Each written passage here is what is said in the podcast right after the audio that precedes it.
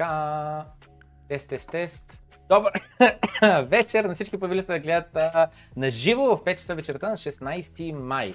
А, поредния подкаст. Тази вечер имаме един много специален гост, който ще говорим а, на една, а, как да кажа, такава тема, дето е много а, при сърце на много хора. В балон ли са имотите, кога ще паднат имотите и така нататък. Моля те, предавам томката на тебе. Не бързо просто се представиш пред хората, които за първи път виждат лицето ти и не знаят нищо за тебе. 100% има много хора, които в твоя канал не са ме виждали, защото повечето сигурно следят е това, което пише на тениската ти. Аз се занимавам с имоти от 10 години. Имам агенция за недвижими имоти в София, Пловдив и Варна. Управлявам екип от над 60 човека. Участвам в лични инвестиции, фиксен флип, подаване под найем, Влизал съм като ко-инвеститор в строителство. До, година ще имам самостоятелен обект, първия си самостоятелен обект като инвеститор в а, Пловдив. Надявам се, ако нямаме административни неуредици за пореден път с парцела. А, и общо взето, какво? А, написал съм две книги. И едната е за брокери, другата е за инвеститори, а, такива като мен, които искат да правят пари от сделки с имоти. А, втора, първата ми книга е с изчерпан тираж и вече няма, но може да се чете онлайн. Втората ми книга е от два месеца на пазара и почти си изчерпал първия тираж. То всъщност не е първи, защото в България един а, тираж се води 500 бройки. Аз а, пуснах 2000 и почти се свършиха за два, за два месеца. Е, има сериозен интерес към книгата. Доста добър отзвук има. А, хората са доволни, че, съм, че това е единствената книга за българския пазар, която всъщност дава мега подробна и детайлна информация от А до Я какво да правиш. И не съм скрил почти нищо, защото това, което съм скрил, просто не мога да се обясни в, в книга. А, и а, такива неща. Общо взето. За мен. Супер. Поля Христова името нещо говори ли ти? Моля? Поля Христова името нещо А, да, да, Поля Христова съм ми е излизала във Фейсбук. Тя е нещо като кредитен констант и брокер. И двете а, има добре развит профил във Facebook, това знам за нея и качва образ, образователни видеа за недвижими имоти. Пет му се видяхме с нея преди подкаста, имахме среща си, кетчъпнахме отдавна, не бяхме се виждали. А, не мога да приближа повече това, че е такова. Как да купите жилище стъпка по стъпка. А, Точно така. Супер. А, да, и... Всъщност, може би тази книга, доколкото се вижда от заглавието, е по-скоро а, за всички административни неща, за така дава цялостен облик за един човек, който не е много напреднал и ще прави първата си покупка. И а, тази книга ще му даде представа с какво ще се сблъска на пазара с имоти. А, моята е по-скоро инвестиционна, така че ще я прочете и нейната, не знаех, че има книга. Ще да. си, Тя наскоро е пусна преди месец, мисля, че беше нещо такова. А, и ам, и, и да, да, абсолютно, значи, виж, не, не съм чел книгата, не знам съдържанието, но абсолютно това, което каза преди малко беше спотон, най-вероятно ще бъде като uh, first time buyer за семейството, да. за мене, като ерген да. или с гаджето искаме, или жената и така нататък, нали, какво да очакваш, какви uh, дупки има или скрити такова, подводни камъни и така нататък, но иначе на телефона имам от Audible uh, платформата а, а, няколко такива книги съм изслушал на тема а, нали, buy, repair, а, такова да. sell, repeat и така нататък.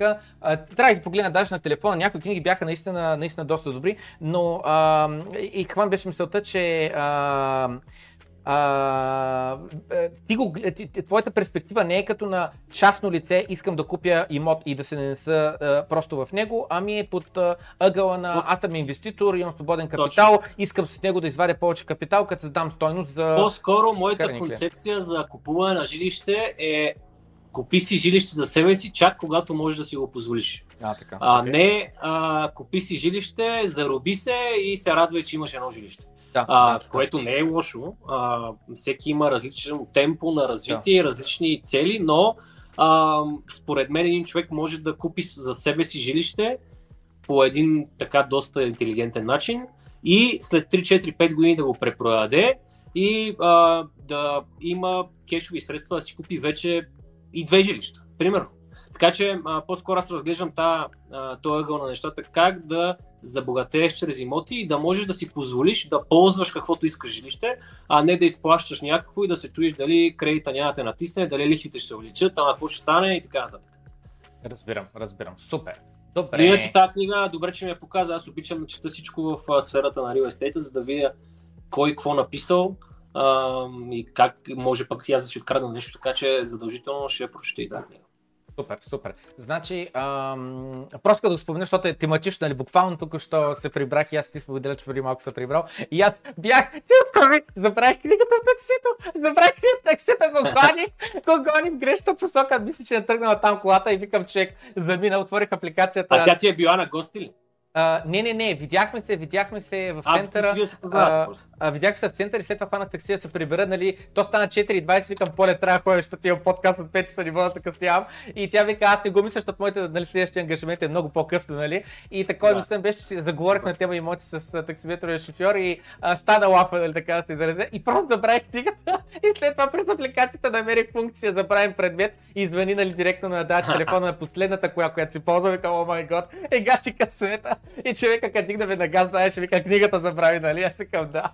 И, че ме изчака да взема, това, да взема книгата. Та, ами супер, супер. Значи, ам, а, значи, първо искам да задам следния въпрос, който е подбуден от това, което ти вече сподели, което е, а, ако правилно те разбрах, ти го каза по тъгъла на а, не дей да вземаш някаква 30 годишна ипотека, където вноската ти е буквално на прага на възможностите ти. А, останеш ли без работа, има шанс да влезеш в сериозни финансови проблеми. Вдигнат ли са лихвените проценти, вдигнат са вноската, има шанс да влезеш в сериозни а, лихвени проценти.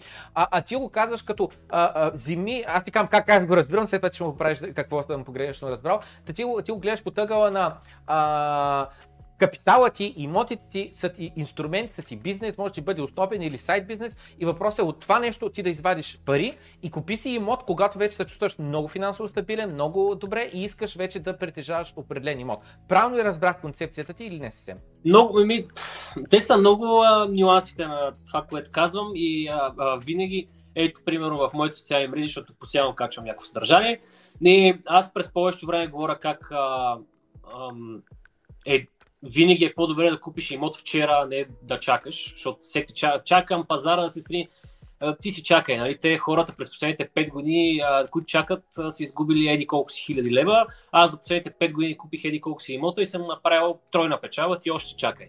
Нали? Обаче това го предавам като послание, след това качвам едно видео, в което казвам Пич, отиди под найем. Не е нужно да си купиш имот на всяка цена, защото ако ти не можеш да си го позволиш, по-добре живей под найем, научи се да спестяваш, научи се на финансова култура и а, не е задължително по принцип като цяло да купиш имот за собствено ползване. Ти можеш да си под найем, да купиш друг имот, да го дадеш под найем и да си помагаш с това, че някой ти изплаща първия си имот, който си купил, да го изплатиш за 5, 6, 7, 8, 10 години, колкото можеш, защото в средно един българин изплаща за между 18 и 20, 12 години жилището си.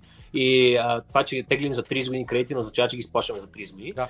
Та, ако ти а, днес искаш да изплатиш по-бързо първия си имот и да имаш някакъв актив, вземи някакъв по-малък апартамент, двустаен, едностаен, пусни го под найем, а, дотирай с заплатата и защото има хора, които живеят под найем примерно на 500 лева. И, и те от 10 години са то, в този найем и живеят в 300 апартамент на сума, сума тия квартал.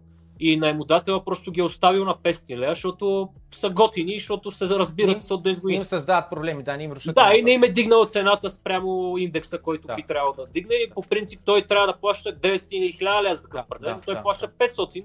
И утре, ако тръгне да изтегля кредит за такъв имот, той ще плаща 10 000, 1200 лева вноска. И вместо, примерно, да ти да се загробиш, защото повечето такива хора, които живеят на 500 лева, те си ми широко говората, свикнали си на 500 лева, ходят си харчат си и като ги питам колко спестяване имат, ми 5000 или 10 000 И това, това спестяване не е достатъчно за самоучастие в този пазар, който се намираме. Но пък е достатъчно, ако вкараш тия 10 000, вземеш един по-маломерен имот, пустеш го под найем, найемът ти помага за изплащане на вноската, даже може да ти остават пари, зависи нали, какъв имот купуваш, но дори да не ти остават, дори да трябва 100 лева да дотираш, за да, да изплащаш имота е едно, отколкото да плащаш 900 лева. Така че а, моята концепция и моето разбиране за всичко е, че един човек няма смисъл да плаща 1200 лева вноска за кредит, защото просто майка му е казала, че задължително той трябва да живее в собствено жилище и това е нашата народопсихология и той докато не си купи собствено жилище, целият живот ще, го, ще се чувства като пропилян човек. Просто купи жилище, което е економически обосновано и според джоба ти, и според това, което ти можеш да си позволиш. В пазара, който се намираме в момента, който е така доста с високи цени, трябва да можеш да имаш поне според мен, поне 25-30% самоучастие. Ако ти нямаш 25-30% самоучастие и добър основен доход, по-добре не рискувай, не взимай нещо само за да го вземеш, по-добре си живей под найем, а, спести пари, повиши си дохода, а, направи някакви промени в твоя живот, за да можеш да, да изкарваш повече пари, за да можеш спестиш повече, за да можеш да си позволиш имот.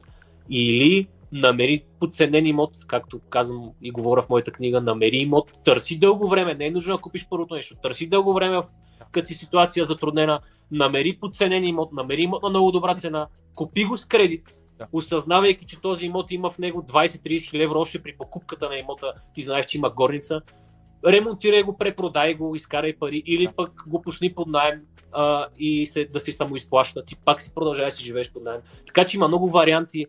А, ма купи парцел и го раздели на три по-малки, го продай две от тях, в едното си построй къща и живей. А, а, има много варианти за флипове за изкарване на пари от имоти. Въпросът е ти да ги знаеш и да се възползваш от тях, а не да се хвърлиш на аз домакинството ми изкарва 2500 лева общо, аз и жена ми, и ние сега ще изплащаме 1300 лева кредит. Да. И брат, да. това ти е почти 50% от дохода. Ти не да. може а, по принцип, по златното правило, повече от 30% от дохода ти не трябва да надвишава нали, това, което плащаш.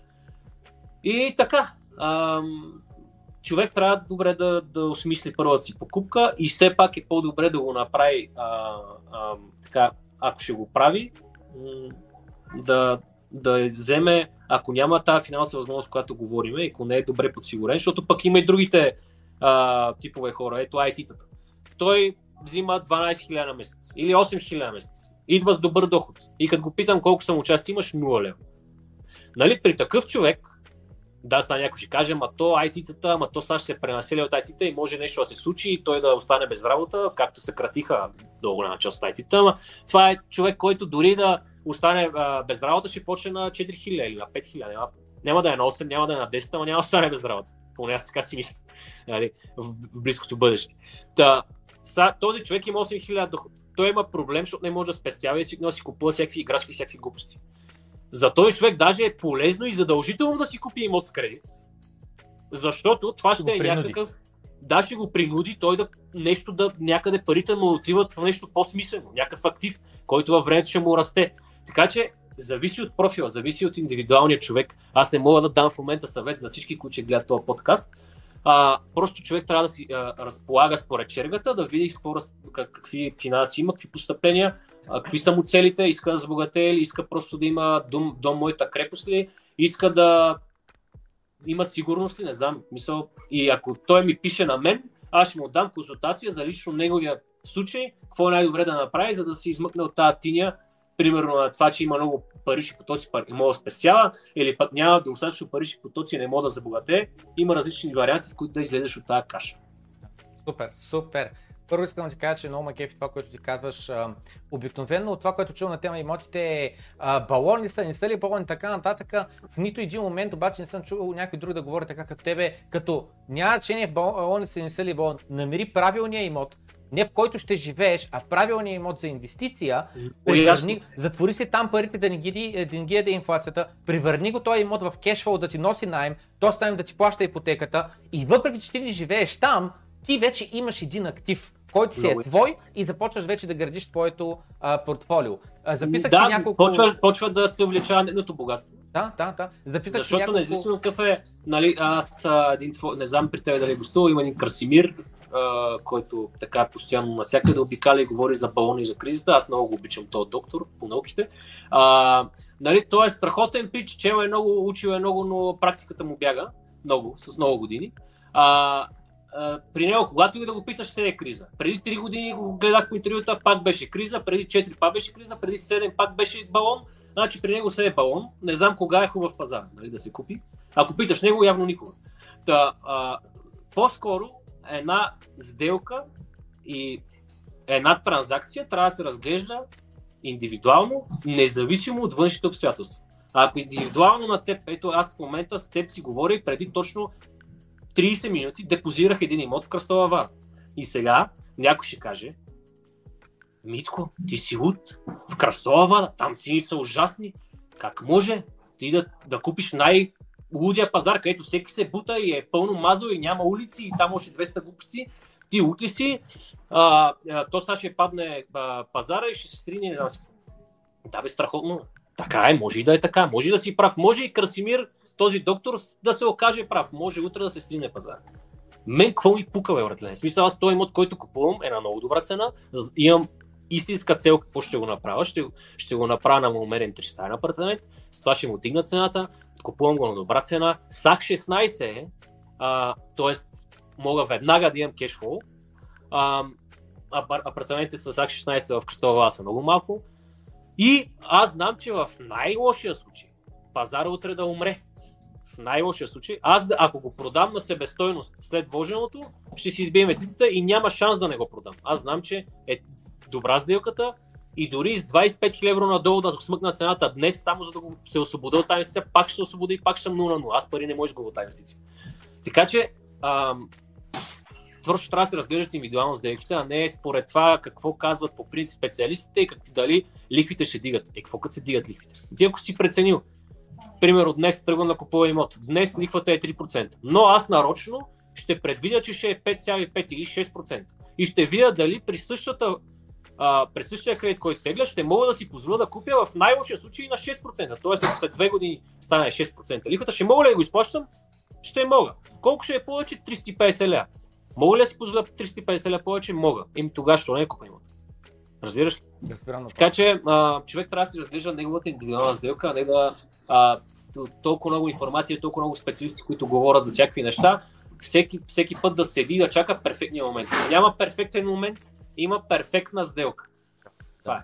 Супер, супер. Значи записах си по-рано няколко а, ноута, докато ти говореше просто, нали, за да не те прекъсна, ти прекъсвам а, мисълта, да можеш да си излееш мислите и аз просто ноутове си записах, нали, да. какво искам да минем през него. Едното беше, написах си думата бюджет, че съвсем наскоро е така бях видял а, бюджет, който беше, защото нали, беше споменал за това как IT-та взема заплати 8, 10, 12к и всичките ги харчат за всякакви играчки, да. прищувки, пътувания, каквото и да било и нищо не остава спестено и после нали, за имота с 0% самоучастие. И мисълта беше, бях видял и така, някакъв човек в Нью Йорк или там къде беше доход, примерно 10 000 долара на месец. Найем, примерно 2-3 хиляди долара. Излизане, еди си колко, еди си какво, еди си колко, кола, еди си колко. И в края на краища, буквално запълнихме от 10 000 долара доход, 10 000 долара разход. И коментара да. беше, ма това не е бюджет, ти буквално просто кажеш за какво се харчиш парите, ако искаш да бюджетираш, означава, че трябва да предсметнеш какво мога да спестя, какво мога да отреша, че да може нали, нещо да остане на страна да заделя, а не просто как това, което ти обясни, даже е добре в, в Америка и в, най-вече в Америка има един много хубав, той в България почна да се случва. Тази зараза дойде и тук.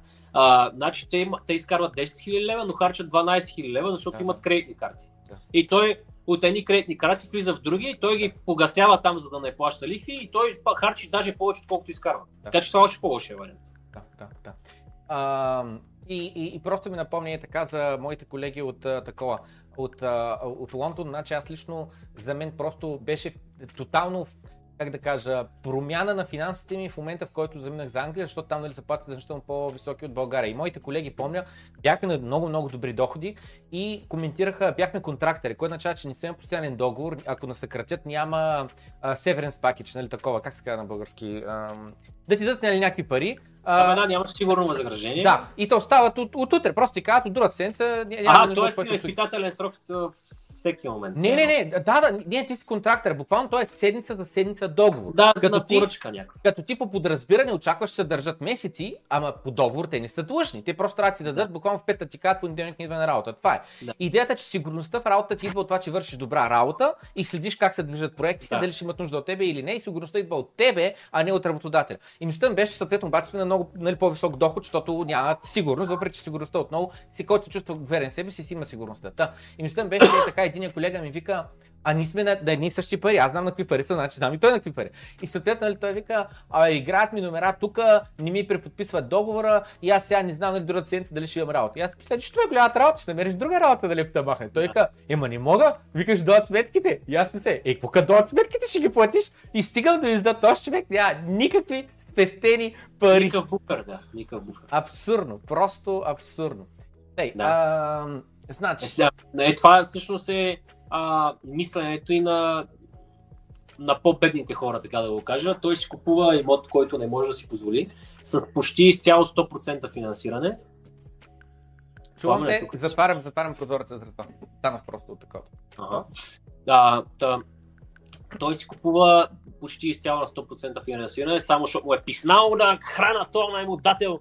Тук изхвърлих 20 хиляди или 30 хиляди за последните 7-8 години с тия найми, напълних гушата на наймодател и затова сега ще се напълня и ще взема едно жилище, така на 110% финансиране, ще му увелича цена, оценката, банката ще ме финансира, ще ми даде даже допълнителен кредит за ремонт, защото аз нямам пари за ремонт и ще се наквича яко, защото а, а, според мен се, се ще е добре. Нали? Аз в момента си получавам ни 1200 лея и жена ми получава ни 1200 лея и за момента тия 800 лея ипотека 10 не ни плащат и се ще е добре. Той не се научи да спестява нищо, утре го съкръщават, защото той е на най-низката верига, а, нали, примерно в дадена структура, винаги изгарят тия, които не са най-ценни. Нали? Той не е ценен в структурата, директно го пращат вкъщи и той си мисли, че всичко ще е добре, винаги ще е добре, като твоя там контрактор. Аз си изкарам 10 000 на месец, винаги ще ги изкарвам. Еми, добре, де, окей, няма лошо да го мислиш това. Позитивно е, готино мислене. Ама поне с тия за 6 месеца напред, демек ти трябва с тия 10 000 да имаш едни колко се, колко се а, ши- 60 хиляди, не, 60 хиляди доход трябва да имаш. А, за, едни 60 хиляди заделени средства трябва да имаш 6 месеца напред. Буфер, в който ти ако случайно не можеш да си покриваш стандарта и някой ти спре договорите, ти да можеш 6 месеца да си живееш също с 10 хиляди. Защото това е минималният буфер, нали? Айде не са 60 хиляди.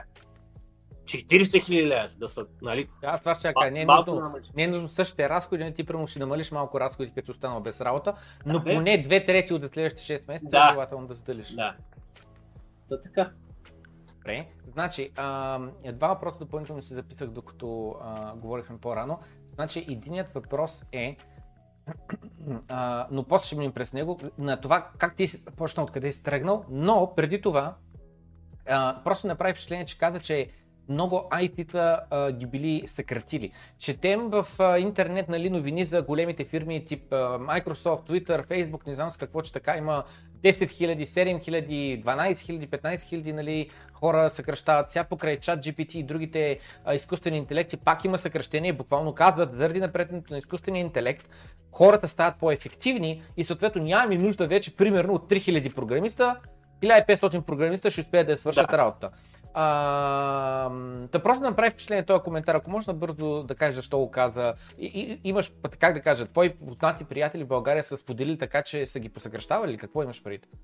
Ами, а в някои от фирмите, да, им- има, има такова нещо. Примерно, а, те, те, това IT, по принцип, а, самата дума IT е много обща. Да, А, брод аз спектър. също не нали, а, така използвам за всички видове IT-та, но според мен съкръщението а, по-скоро идва на тези, които са някакъв по-сапорт, по, нали, те, те в, в собствената си глава са IT-та, ама те не са IT-та, те не девелопват, не, не създават нещо. Нали? И пак стигаме до, преди малко го казах това, в една структура, когато ти си най-малко ценен, имаш най-малко умение, си на най-низката верига, на най-отдолу на веригата, както и сайтите. Когато ти си някакъв сапорт, който сапортва истинските IT-та, така да го кажа, а, нормално е, като се появи чат GTP, а, ти да не си нужен, защото то другия пич, който така ли е, че е мега машина, просто ще възложи пет неща на а, изкуствен интелект и ти като сапорт ще отпаднеш като нужда.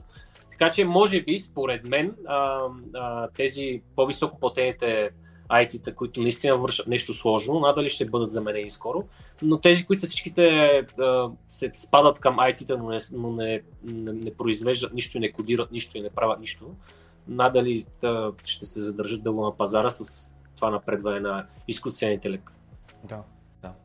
Добре. Така си мисля, но това може да е в хоризонт 10 години, може да е 15, това са някакви Да. аз в момента не мога да предвидя нещо. Аз не съм Красимир и не разбирам от а, човешки ресурси, а, за да кажа, ще има криза в IT-тата след 3 години. Не мога да го кажа това.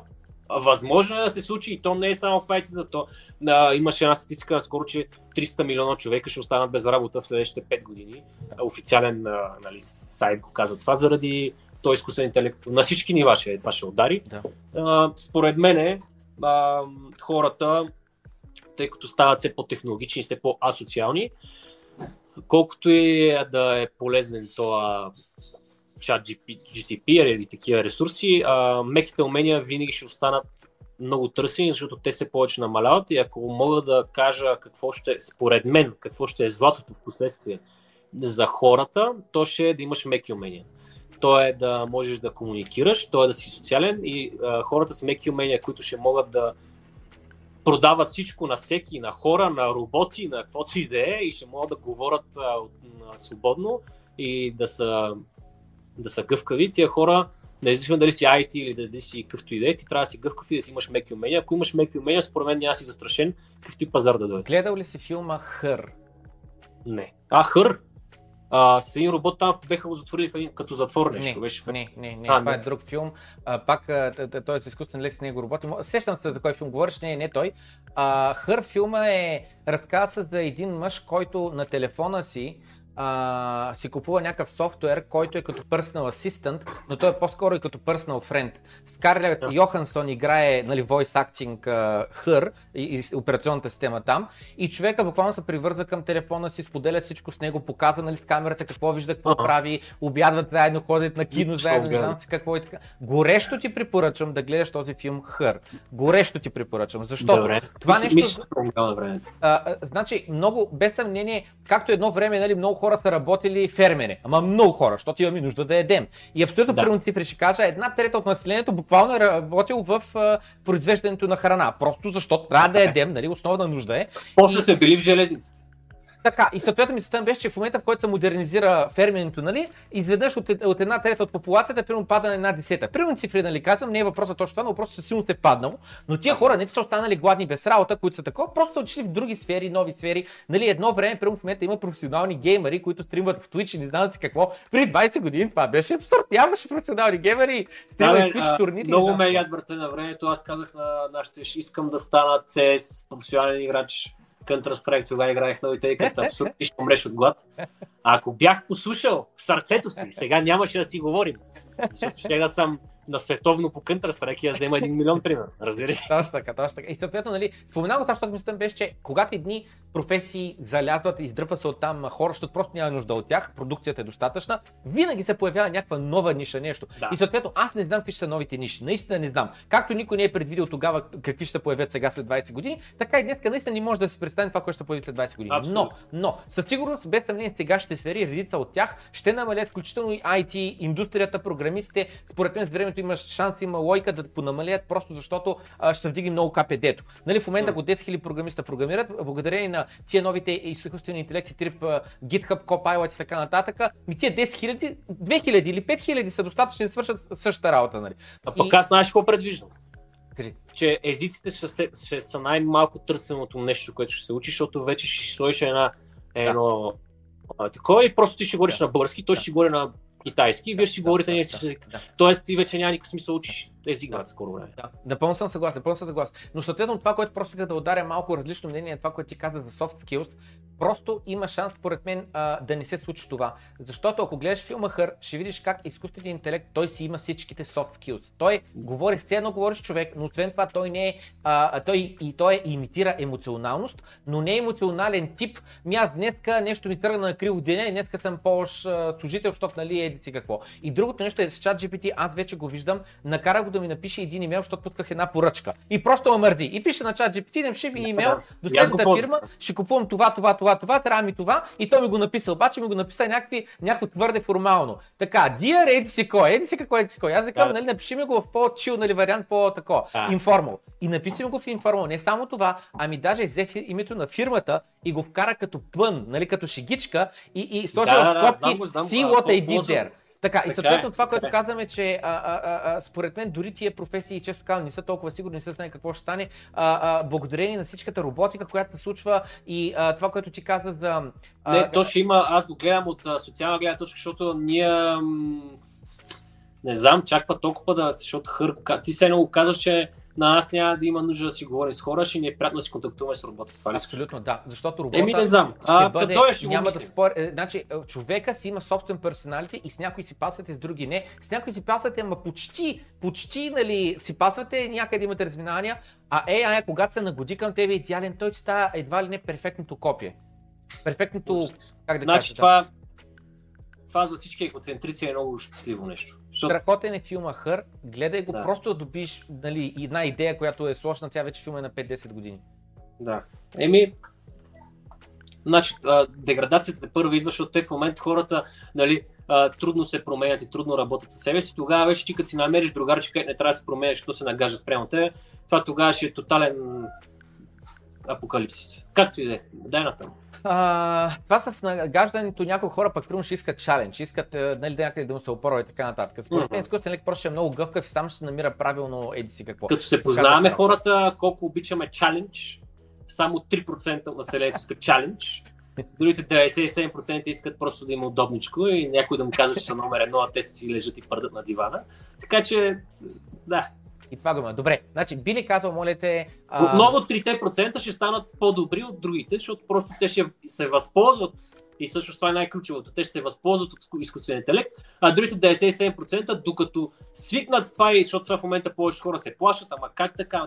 Какво се плаша? Аз специално да си пиша с този чат GTP и се опитвам да изкопчам максимум от него. Да. Нали? А, променям си процеси, гледам да, да спеста някакво време, часове и така нататък.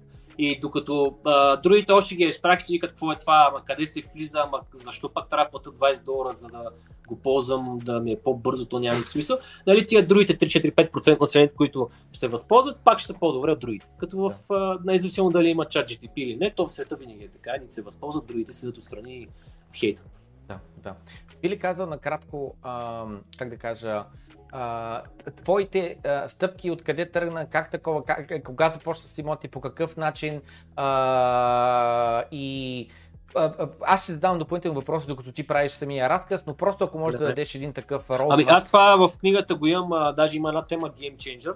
А, аз а, там тръгвам от моята лична история а, през а, тя, тя е много хронологично написана книгата. А, през това какъв екип трябва да имаш, за да получиш успешни имоти, как да намираш инвестиционни имоти подценени, как да. А, всичките неща, нали? Всичко има там, братле.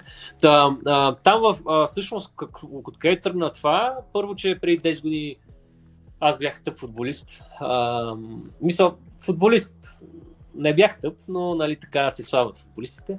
И бях в УНСС, чуех какво да правя с живота си и а, баща ми запозна шорт, нали, long story short, баща ми запозна с една жена, която се занимаваше с имоти тогава, имаше офис на адрес в Балоевград, аз съм от Балоевград. И тя каза, искаше да отворим заедно в София, аз ще обуча и ще ти дам каквото знам и ще правим заедно бизнес. Тръгнахме, отварям офис, тя почина, аз останах сам, тръгнах нещо да правя, нищо не се случваше година, година и половина, мъка голяма, дай над 10 дирки на година, едва да взимах пари на заем, не мога си плата найма, нищо не става. И след това, тъй като видях, че няма да стане така сам, трябваше ми среда, което също е най-важното нещо за всеки един човек. Ако иска да успее каквото и да е, той трябва да намери правилната среда.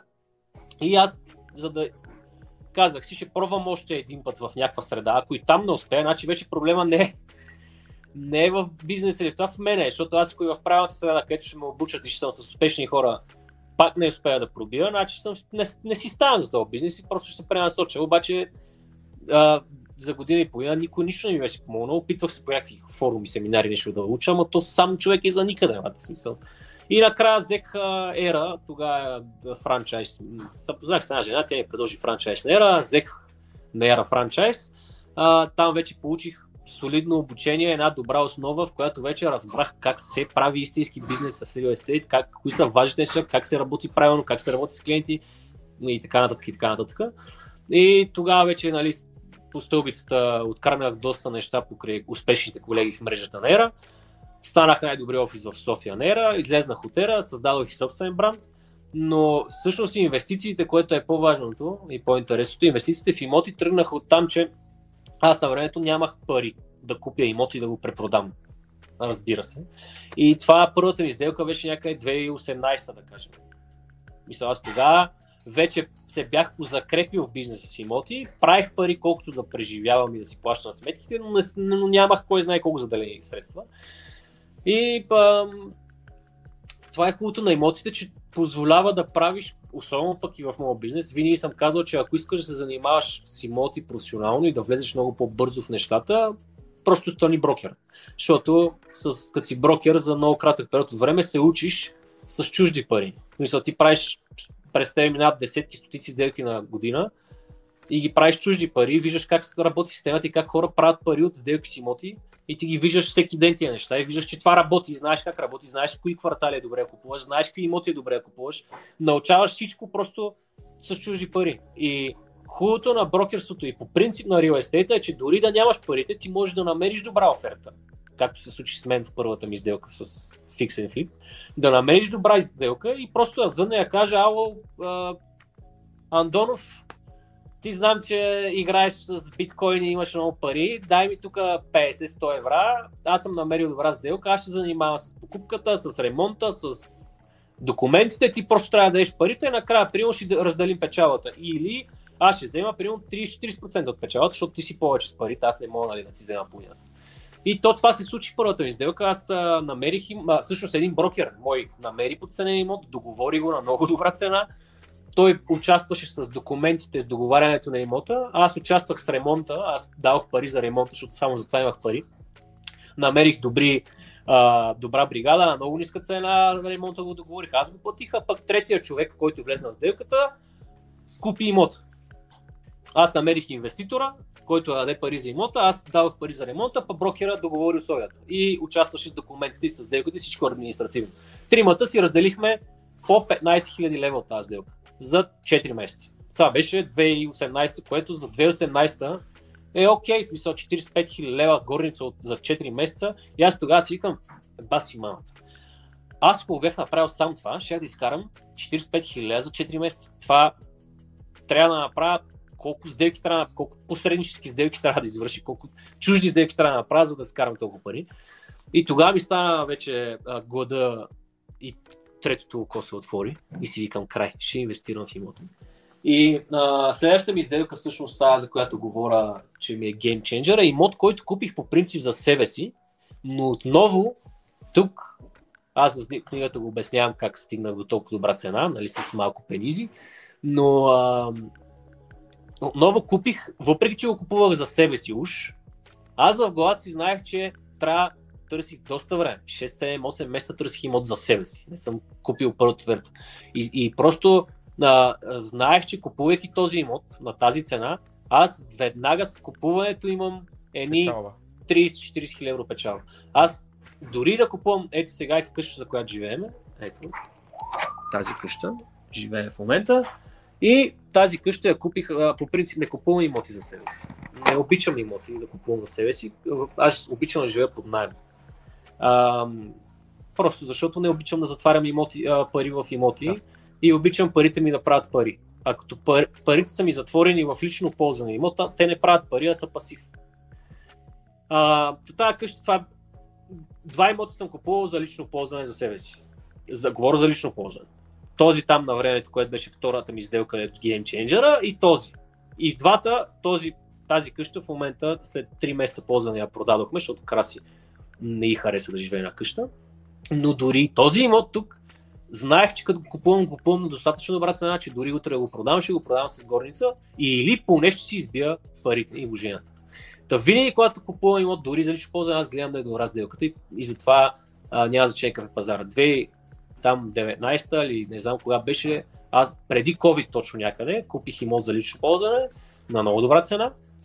Дрън на COVID, тогава никой не знаеше какво се случва. Аз изплащах 1800 лева вноска кредит, тогава ми беше 1700 и нещо. И а, за месец половина два телефона спрямо извъня, аз изобщо не знаех какво ще се случва са те първа. Ще има ли пазар, няма ли да има, всеки предвижда някакви неща, всеки говори, те първа ще има свръхинфлация. Нали, аз с хубавото е в средата, в която се намирам, че така си говорих с бизнесмени, трезво мислещи и те ми казаха, пич, според мен, тъй като има адски много пари, адски много спестявания, нали, шалтера е дръпнат от, от, от нищото, а, буквално внос на криза се прави с това. Та, хората имат адски много пари, няма да има криза близкото бъдеще. Даже по-скоро ще има свръхпотребление след като се пусне пазара и ще има свръх, а, а, а, нали, още повече покачат цените, така че по-скоро в момента купувай, брат, защото от следващите една-две години ще си мелът. Та, добре, че аз не подходих парически, а говорих с хората и осъзнах, че те първо ще има възможност да изкараме пари тогава. И а, всички останали, които си решиха, че ще, ще умираме, си доста имоти се продадоха в първите 3-4 месеца от дръмането на корона криза, се продаваха доста изгодни имоти на доста добри цени. И аз се възползвах, разбира се. Но имота моя го продадох с а, 50 000 евро горница, върнах си парите за ремонт, общо имах, тогава имах 80, годината я почнах с 30 000 лева в джоба и 1800 лева вноска а, по кредита. Приключих годината, въпреки че дойде COVID, с 300 000 лева в джоба, защото направих няколко сделки с имоти тогава, след като продавах моя, купих още и после продължи този филм. А, приключих с 300 000 лева чисти в джоба и с 1200 лева найем. Което е много по-добра експозиция, независимо какво се случва тук. COVID, мовид, кризи, войни и така нататък. И вече след това, вече за, а, след това станаха много сделки. Затова казвам, че е добре да човек да как да го кажа, да се възползва от сделки, защото аз ако не бях продал това лично жилище и бях подходил по разумния начин, ама аз толкова го вложих, аз си го завел за себе си, а, вложих толкова много тук, не искам сега да го продавам, сега пак трябва да се местя, нали, тия всичките неща, които по принцип аз си ги зададох и ме мъчиха. А, ама сега тук па мексене, пак квартири, ама пак такова, давай брата, ама с тия пари, които си взех от тази сделка, а, следващите 3 години направих милион. Мисъл, само от, от без основния ми бизнес. Говоря само от фиксен флип. С едни 80 000 евро, с които тръгнах. Разбираш? И ако бях си казал, абе дай по-ред тук, пак ще не изкарам повече, защото той имат, примерно, ако го бях задържал 3 години, нямаше го продам за 222 000 евро, ще да го продам за 350 000 евро. Ще да изкарам примерно 160 000 евро, ай, не 80, нали, двойно повече. При задържане на този имот. И живеене там, ако, ако бях решил да го продавам изобщо. А можеш изобщо да не реша да го продавам и просто си живея там и си казвам, това си е моята крепост, супер е. Обаче аз направих така, че да имам ликвидност, да имам кешови средства, които използвах само за фиксен флип. Другите пари от бизнеса, които си изкарах, си бяха за бизнеса. И с от тази продажба всъщност а, това ми промени играта тотално, защото вече имах а, така за тогава, за тогавашния пазар, с другите пари, които бях направил от предишните зелки, имах една ликвидност, която ми позволи да правя много пари в следващите 3 години. Супер. Супер, значи, а, за да може да човек да прави това, което ти правиш, трябва да е много гъвкав, много трезво мислещ и да а, пресмята, как да кажа, колко ще му струва, ако той ни предприеме тези действия. Да. А, аз винаги го казвам, че ние не сме дървета и не пускаме корени. И не би трябвало да пускаме корени и да си на едно място. Би трябвало да се възползваме от ситуацията и това, че да, ще има някакво неудобство, ама сега си свикнал, ама утре пак трябва да свикваш. Човек свиква на толкова бързо на новите неща, че аз в момента от един месец вече знам, че трябва да се преместим, защото вече им подписан предварителен договор за тази къща. И а, а, вече даже не искам да съм тук и вече съм се толкова път съм сменял вече жилищата, то това пак е навик, нали? че вече си представям как ще живея на доктор си памет, че оттам искам да се премести и вече аз съм се преместил мислено в този апартамент. Аз като влеза там ще имам 3 дена, 3 дена адаптация. Мисъл. Да. Така че а, не трябва да се страхуват хората, по-скоро трябва да изберат правилното за а, тях днес. И да, по-добре да, да вземеш 80, 100, 200 хиляди евро, които да мога да реинвестираш и да ги направиш 500 хиляди евро или 1 милион, отколкото да си живееш в твоето си жилище, което много обичаш и да плащаш 1700 лева кредит. И а, това е. И после, ама искам да почивам, когато си реша. И окей, Мисля, ама ти избра да плащаш 1700 лева и да си със семейството събота неделя. И това е. Всичко приключва от там. Ordinary life. Мисля, ако шоу искаш ordinary, е, супер, това си е твой избор. Просто да. не се сърди, че някой друг прави сделки от имоти и прави пари. Значи Дани а, от нашия Дискорд е а, предложи за гост. Аз помня, то минаха сигурно година и половина, две, когато гостувах при теб в... Да, да. Такъв му е ника, такъв му е ника на човека.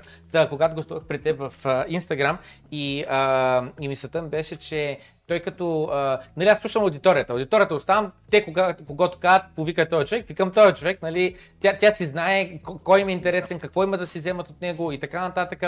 И мисълта беше, че Дани е написал следното нещо, а, няма ли да е по-яко да е дебат с някого на тема, а, има ли или няма жилище на балон София, а, като цяло госта най-вероятно само за София може да говори. Вижда ли вече по-малко брой покупки? А, как би коментирал а, аз, аз мога да говоря за, за цяла България, не за София, Супер, защото, да. както казах, имам в София, Плоев и Варна офиси. Да, а, да. мога да, да, да виждам пазаря в трите най-основни града и в трите най-големи бизнеса с недвижими имоти, защото това са градовете, в които си заслужава по принцип да се инвестира в имот. Мое мнение. Да. А, и това са трите пазара, които са най-големи за сделки и вписвания като цяло. Да. А, така, има по- намалено потребление. А, последните 6-7 месеца има намалено потребление. Това е факт. Потребление или търсене имаш предвид? Защото потребление е друго. Е, потребление, в смисъл, наричам го потребление, защото На вашите услуги. търс... Да, в смисъл, по-бавно се случват сделките, увеличи се срока за продажба. А, купувачите вече започват да оглеждат повече и да не взимат бързо решение. А, вече започват да се договарят. А, нали? И всъщност, аз трябваше да кажа малко преди това, ние една година, година и половина, дори две, нали, след, от COVID, дори след войната, имахме, да кажем, година и половина-две, близко, в който пазара беше прекалено нажежен и даже малко дразнещо нажежен. Мисъл, лично аз а, не се дразня, защото ние смисъл от финансова гледна точка, ние си няма какво се лъжим. Брокерите се захлебиха достатъчно последните две, две години. Сделки има шатски много и то на високи цени. Но ам, и а, съответно последните две години растяха цените доста по-бързо от предходните 6. И ако купиш имот днес и го ремонтираш, ти само в а, този срок от 3-4 месеца, които го правиш и излезеш на пазара, ти вече цената ти е с 5-8% нагоре. Което е супер за фиксен флип. Но ам, пазара беше чак по едно време прекален. А, и един имот а, отива, обявяваш го, има 12 купувачи, които искат да го купат днес и се случва сделка за един ден, за един час. Имали сме сделки за 15 минути. В смисъл, ти, аз го вземам имота, звънкам и вече 15 мои колеги казват, имам купувачи, идват и вече ще остават депозит, даже без да се гледа. В смисъл, той просто знае, че що ме на тази цена и в този квартал, вземам го, защото утре ще е по-скъпо. Малко фомо, ама наобратно. Не знам, нали, в а, как е в биткоина, има като тръгне да пада, почват да продават. Не, не, не, не, като тръгна се вдига, тогава е фол. Не, фол означава фи- А, окей, значи fear of FOMO missing out, нали? Страх ме да да, ни стърва. Те, че пак е също, да, да, да. Значи горе-долу FOMO се получи и в real estate. Да. А, нали, а, хората си мислиха, че утре ще е още по-скъпо и почнаха да купуват и ама и то голяма инфлация, ама да се спаса парите инфлация и малко стана FOMO. Да. Та, в момента, последните 6-7 месеца, пазара е приятен за работа, по-готин е, а, по- по-нормален е и влезахме в едни нормални състояния, в които цените, ако сега тук някой очаква, че цените ще се сринат а, като биткоина, нали, ние не сме а, криптовалута, недвижните имоти са актив, който е по-тромав и там не се случват нещата от днес за утре а, и има инерция този пазар. И а, тези цени, този пазар ще има инерция поне още година и половина-две. Тоест, ние ако очаква някой сега в края на годината да има минус 10% надолу, няма да стане. По-скоро цените ще останат такива, ще застопорят. В момента влизаме в малко по-равновесен пазар, така го усещам, в който а, цените си остават такива, няма да има рязки покачвания, даже а, в дадени квартали, в дадени сделки може да си договориш добра цена, мисъл, примерно добра отстъпка, по-рано изобщо не може да се говори за отстъпка. Някой да ти предложи имотът ти струва 150 хиляди, да ти каже купувам го за 140, бе, мах си то сега, някой ще дойде ще ми предложи 150 даже, даже има и наддаване. Та, в момента се усеща, че вече има преговори за цена, продавачите не си продават толкова лесно офертите, има огледи, има интерес, но не е толкова налудничев, има 10-15 огледа, пък казват да, харесваме, ама ще помисля. И а, преди ако средня, средната продажба и средният срок за продажба на имот беше около 20-25 дни, в момента може би вече е двойно, може би е 40-45 дни, тъй отива към 50. Не? А, увеличи се срока за продажба на имотите, а, има по-малко потребление, а, защото освен, че купувачите станаха не толкова луди, а купуват по-обмислено и по-рационално и гледат повече и сравняват повече, най-бедните хора се махнаха от пазара, което е супер. А, тоест тези, които вече им дойде прекосили си викат абсурд, аз вече това не мога да си го позволя наистина, този пазар чисто полудя, тия ги няма. И това е супер, защото ако тия хора а, сами по един а, естествен път се оттеглят от пазара и си кажат аз вече не мога да купа, това ще даде възможност а, да пазара се запази по, по, повече време стабилен, защото тия хора утре ще имат лоши кредити и ще напълнат пазара с оферти, които не могат да изплащат и ще излезат с часовете из банки, така че по-добре ще такива хора се оттеглят. И да, има леко охлаждане на пазара, но то, то е охлаждане на база на това, че просто пазара беше тотално поудял, а не е охлаждане, защото сме в криза. Тази година не виждам някаква страшна криза и не виждам нещо да се случи. Пазарите цикли вече се намалиха много и не можеш да прогнозираш нищо за повече от 6 месеца една година. По-рано можехме да си правим някакви по-дългосрочни прогнози, па 3 години хоризонт, па 5 години. в момента общо виждаме как тръгва пазара януари, февруари, март.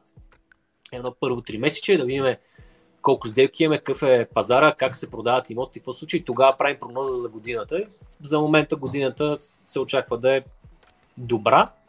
А, продават се имотите, които са на не са изгъзит с някаква брутална цена, цена, но на добра пазарна цена, осмислена продажба, добър имот, продават се на добри локации, малко по-дълъг срок. Да, от гледна точка на вписвания, спрямо миналата година имаме по-малко вписвания, това е официална статистика, статистика всеки може да провери. А, за второто три месече, примерно в Варна има 17% намаление на вписванията по сделки, в София там 19 или 14, в Пловдив 9. Нали, имаме намаляване на самите сделки, дори като вписвания, но това е, пак казвам, заради лудия пазар през миналата година и спрямо 2021 и 2020 нали, 2020 и 2021 беше окей пазар и беше добър, силен, растящ, но не е толкова наудничево. Вече след войната чисто гръмна инфлационно и за много кратък период от време се повишиха с още 15-20% на цените, което вече вкара пазара в това състояние. Нали, не можем повече, малко ще посмятаме, малко ще видиме, ще изчакаме докато на къде ще тръгнат лихвите. А, между другото, ние сме единствената, може би, държава, която все още задържа максимално лихвените проценти ниски.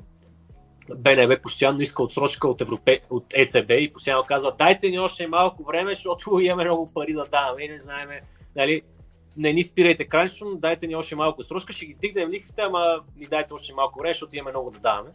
И в момента пазара може би затова е добре, доб, още добър и благоприятен в България, защото банките са още държат ниски лихви. До кога ще продължи това? Ще видим. Не очакваме някакви, кой знае какви повдигания до края на годината и 3,5 да станат, и 3,6 да станат, и 3,8 да станат, не кой знае колко. А, това е нормален лост за укротяване на инфлацията в, в чата се завърза, в сега чата на, на живо се завърза една дискусия, искам да те попитам. Ага. Просто хората пишат, нали, цитираха печалба от имоти, може да имаш по поне пет различни начина и един човек е опитал, нали, кои са тези а, пет начина. Един е да го продадеш, другия да го пуснеш под найем, аз за друг не знам. Да, би ли казал накратко какво имаш? Аз мога да кажа и 20 начина, по принцип, но а, а, имам предвид, начин, а, пример, Купувам земеделска земя. Вкарваме в регулация. Продавам я. Само защото аз съм вложил време и усилия да мина това целия път. Да, да. Утре, дай ако купувач ми дава повече пари за това. Това е един флип, един начин да флипнеш имота. Купувам 5 декара парцел и го разделям на 10 парчета по 500 квадрата и продавам 10 парцела по 500 квадрата, колкото по-малко е парчето, толкова повече цена взимаш на квадрат. Това е най-първичното нещо, което мога да научиш на жилите имоти. Колкото по-маломерен е имота, толкова по-голяма цена на квадрат може да вземеш. Защото крайната цена не е плашеща. Тоест, а, 500 квадрата парцел по 120 евро на квадрат са а, примерно колко? 60 хиляди евро. 60 хиляди евро за парцел не е нищо, нали? Не е плашеща сума. А, обаче ти като вземеш тия 5 декара на примерно 30-40 евро на квадрат или 50 евро на квадрат, е тия горница. А, какво друго? А, взимам един а, взимам а, а, една а, къща, а, многофамилна, а, за ремонт, ужасна, от тия старите многофамилите на 3 етажа. А, разделяме на 3 отделни апартамента отдел, и продавам 3 отделни апартамента. А, купувам парцел в някакво място а, и го давам на обещетение на инвеститор да построи върху парцел и аз да получа апартаменти. Защото апартаментите утре струват, струват много повече, нали? а, отколкото ако купиш парцела днес. Това сега нямам време да го разясня, но по принцип един а, парцел, ако го купиш днес, това е нормална пак корелация. 300 000 евро, ако струва един парцел днес, а, тъй като продавача не иска да рискува да влиза в сделка две години да чака апартаменти, дали ще се построи, дали няма да се построи, дали инвеститора ще построи качествена сграда или не. Тоест той иска днес да се освободи от парцела, т.е. ти днес му даваш парите, а ти две години рискуваш с даден инвеститор, който ще ти даде апартаменти, които струват по 1200 евро на квадрат. А, друг вариант. Купувам а, а, голям апартамент, разделям го на два по-малки, а, ако ми позволява, нали, ако имам паркоместа, складове и така нататък, примерно мога да го разделя на два по-малки и да ги продам два по-отделно. Или просто да ги отдавам под найем, два по-малки и да взимам по-голяма доходност, отколкото един голям.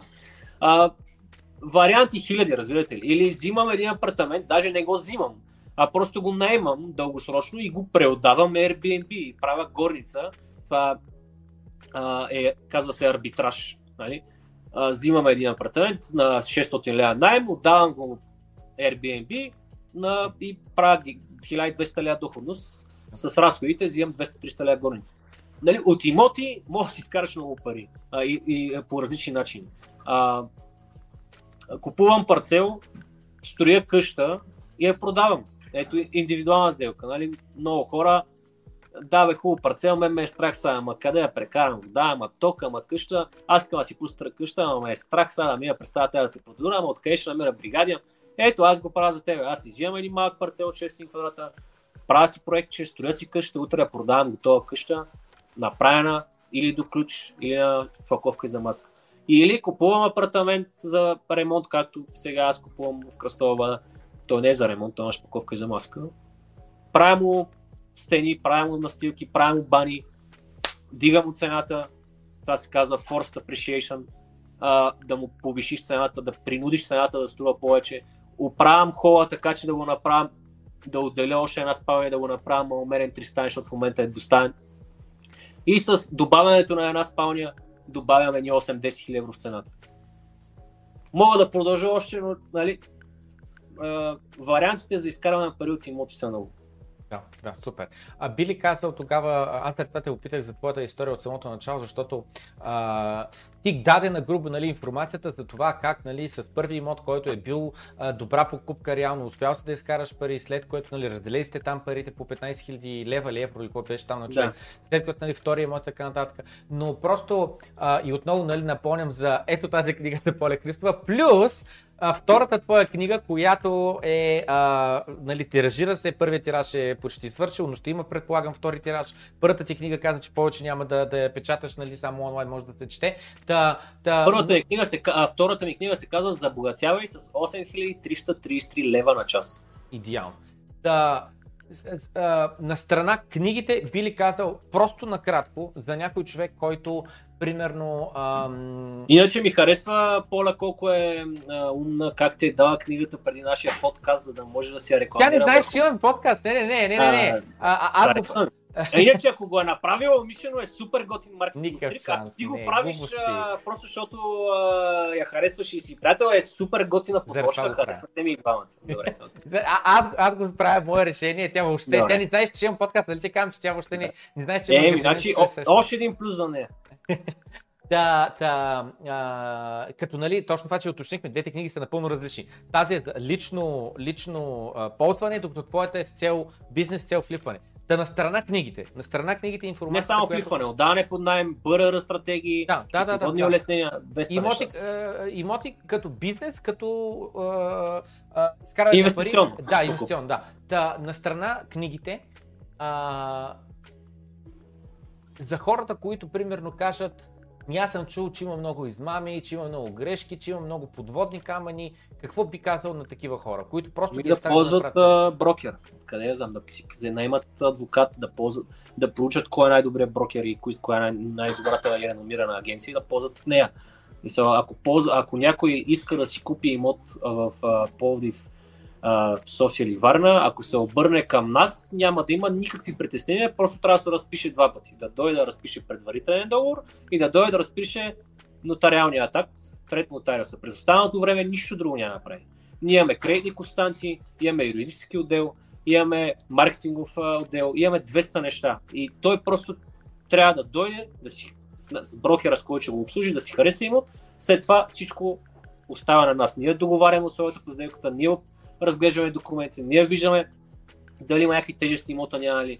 А, ние му оправяме финансирането, това е безплатна услуга. Кредитния констант му дава различни оферти от различни банки според неговия профил. Ние му помагаме при избора на нотариус, предавам му владението за имота и просто човека с нищо не се е занимавал, освен да се разпише два пъти да отиде 4-5 пъти на оглед. Така че в днешно време измама с имот е, меко казано, невъзможно. А, времето на Стефан Софиянски отмина. Да, все още, ако не, зна- ако не виждаш какво подписваш, могат да те прецакат. Примерно, ето, аз знам, че ти имаш три имота и съм подкупил куриера на Еконт а, и съм му казал, пич, отиди там, дай му на това да се разпише и аз преди това, нали, защото гаджето им и нея съм я купил и тя ми е изпринтила нотариалното акт, аз им си направя едно генерално пълномощно и ти отиваш без да видиш, разписваш едно генерално пълномощно и тогава вече аз с това генерално пълномощно, което ти ще ми разпишеш от ку- куриера на Еконт, да, тогава аз вече мога да правя каквото си искам своите имоти, защото ти не знаеш даже, че аз правя нещо.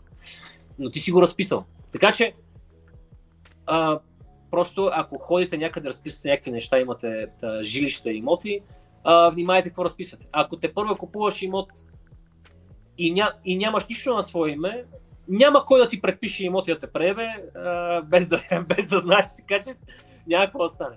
А, но а, в днешно време да стане някакъв нали, нотариус, а, да мине особено пък през кредит, нали, ти да купиш с банка, която банка също обследва документите и ги проверява, защото тя всъщност става собственик на имота, банката става собственик заедно с тебе на имота. Нали? Ти, тя няма да се прецака да купи имот, който има някакъв проблем с документите. И първо, че нотариуса гледа документите. Второ, че твоя адвокат или брокерът или неговата агенция разглежда документите. Трето, че банката разглежда документите. Нали? Това да мине през три инстанции, това нещо да има някакъв проблем и да, а, да има някаква измама в тази сделка е шанса, не казвам, че е 0, но е 0,0001. Мисля, със сигурност е по-опасно да пресечеш днеска, отколкото си купиш имот днеска. Така ще го кажа. Котка прави някакви глупости, да знаеш. Ей, Ровила е букука и яде някакви глупости и прави глупости на двор, казвам. Или... А кучето ми се казва котка. Е. Аз вече се корка говориш добре. Били а, споделил откъде може хората, които желаят да си закупят книгата? Откъдето си поискат. А, има я в Села, в Озон, в а, има я навсякъде. Просто да напишат забогатявай с 8333 лева на час в Google и където искат да си я купят. Добре, добре, супер. Значи, ам... минавам към следващия въпрос, който а, е от Дани отново. Кои квартали според него са най-добре ценови равнища или дори може би подценени? Има ли клиенти, които купуват със собствени средства и не се влияят от лихвени равнища? Ами, а, Има, да. А, кешовите клиенти преди бяха повече, да, да бъда честен. Съотношението преди 6-7-8 месеца беше 60 към 40. 40% кешови клиенти, 60% кредит. В момента може би е някъде 70-80% кредит, други са кеш. А, винаги има кешови клиент, зависи, зависи, зависи а, какъв е имота, къде се намира, в коя локация, нали. А, в а, Люлин надали ще намериш кешов клиент. Може, но не по-скоро той ще купи ново строителство на зелено и ще се опита да купи на много ниска цена, а, защото няма пари по документи и ги е събрал някъде другаде. Но повече хора ще купат с кредит. В оф ще купат също. Нали? Има пък локации, Лозенец, Иван Вазов, докторски паметник, центъра, много централната част, а, някакви други райони такива по-скъпи. Там предполага и в някой затворен комплекс, там предполага, че някой ще дойде с кеш. Нали, ако е в някой по-реномиран затворен комплекс, по-скъпа локация, там в повече случаи има някой кешов играч. Така че зависи как, в кой квартал си купи и къде си инвестирал, такава е и публиката. Затова е хубаво преди да инвестираш в даден имот и преди да купиш имот с някаква цел, първо да разбереш и да си поручиш каква е публиката там, за да знаеш евентуално утре, ако тръгнеш да го препродаваш, на кой ще го продадеш. Ето при нас в Кръстова Вада имам няколко различни варианти за този апартамент. Но като цяло най- най-вече съм се насочил към младо семейство, което ще даде под, защото се целя да го направя така, че да е под 200 000 евро, да е 300 примерно на стоеност 185-190 евро, САК 16, направен до ключ. Трудно може да се намери в Кръстова вада, защото всичките са по 200 и. И аз се целя в някакво по-младо семейство с кредит, което едната спалня, че е по-малка, не ги представяш, че е детска, те ще си имат хубава спалня с дрешник и баря. Да, това, че хола ще е малко по-малък, няма да е 35 квадрата, 40, ще е примерно 20 на квадрата, ще направят компромис, защото просто ще живеят в три стаи и ще са в скъп район, който искат. Та така, трябва да знаеш каква ти е публиката предварително. Добре, добре. Ам... Не знам, имаше май два въпроса човека. В да, другия беше кои квартали според него са добри ценови равнища или дори може а, би... кои имат потенциал? Да. А, това за София ли? Е, само. Нали каза и Пловдив и Варна, ами, теб а, В а, София, а, според мен, сухата река и частта около сухата река, подуване там, Левски гъ, където са метростанциите и, и така, а, са леко подценени, а са на много добра локация, защото са на големи пътни артерии, стигаш бързо до център и така нататък. А, а, Малинова долина беше подценен район, вече и той започва да дига цените, но като цяло Малинова долина в момента има адски много предложения, има много конкуренция и в момента леко се е размил пазара. А, там съветвам, ако някой купува, купува тристайно жилище, защото се оформя по-скоро като семейен квартал, отколкото да става добре за инвестиция. И в Малина долина дългосрочно, според мен, ще растат цените, защото в момента може да се намерят и на 1100-1200 евро, на 1250, но този квартал дългосрочно ще стане горе-долу като Витоша и Кръстова вада и Манастирски вади. Той е в същата линия. А, нали, бърз достъп до околовръстото, ще има метростанция Лъч, имаш Рингмол, имаш Симеонско шосе, имаш нали, бърз достъп до Витоша, до излизане, така че това също е район, който е окей. Okay. В Пловдив в момента се строи много около там Беломорски тия квартали, пак южните под Марково. А, могат да се намерят жилища на 850 евро на зелено, а, което също предполага, че в, в, бъдещ момент, ако задържиш имота, ще имаш добра печала. Всъщност аз там и ще строя до година в Беломорски. А, и така, Обжето то а, в, а, в а, ня, ня, градовете нямат много на къде се разширят, те имат определени строителни граници и в а, София а, нали, Малина долина все още има достатъчно свободни петна и тъй като има достатъчно предложения, а, това позволява цените да, са, да договаряш добри цени, защото има много конкуренция. Там, където има много конкуренция, трябва да натискаш цената. Там, където има малко предложения, е ясно, че този имот е ценен и утре тръгнеш да го продаш, винаги ще има кой да го купи. Така че Малина долина, примерно, е район, който аз бих а, натискал яко и бих предлагал на всеки инвеститор и на всеки продавач някакви ниски цени в момента, защото има достатъчно предложение на пазара. И а, дългосрочно в този район след 5, 6, 7, 8 години, когато се застрои и когато, защото инфраструктурно този квартал е уреден, той е измислен. Това също е много важно хората да знаят какъв е плана в даден квартал. Какви са плановете на общината, какво ще има, защото така си няколко крачки напред, знаеш откъде каква улица ще мина, къде ще е метростанция, къде ще има детска градина.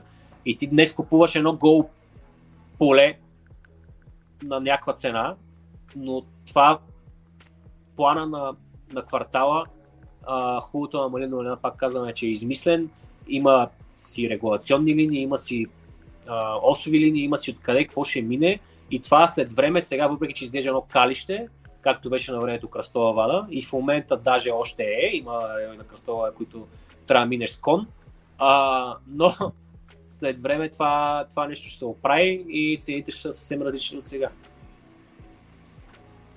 Добре. А, а Даша пак опита, допълвам, според него увеличава ли се броя хора, които купуват жилище с цел инвестиция или намалят и остават хората, които просто имат нужда от дом? По-скоро тези, кои, които купуват с цел инвестиция, малко са се поудръпнали, защото в момента доходността не излиза много. Особено в София. А, нали, цените са високи, найемите не могат да ги догонят все още и доходността от отдаване имот под найем е малко, малко мълна в момента. Освен ако я намериш, пак казвам, добър подценен имот. Така че тези, Но които дори ти, купуват... ако го намериш този добър подценен имот, ти пак можеш след като нещо му подобриш да го продадеш с една добра горница. Да, да, но те, аз говоря, че те, които купуват цел даване под найем, по-скоро или купуват а, на ранен етап и си договарят добри а, цени от инвеститори, а, а тези, които купуват САК 16 пратеница, по-скоро тези, които купуват, за лично ползване. Дали, инвеститорите, които търсят доходност, по-скоро са в новото строителство на ранен етап. А, но дори и там а, пак много не излиза сметката вече и дори и там им по-голямо отношение за, за живеене и за ползване за, за нещо по-добро, защото ние в България по принцип живеем в пренаселени жилища. А, по 1,2 стаи се пада на човек на глава, на семейство. И а, някъде мисля, че реалната стика беше 25 квадрата на човек се пада. А, само май Румъния е по-зле от нас.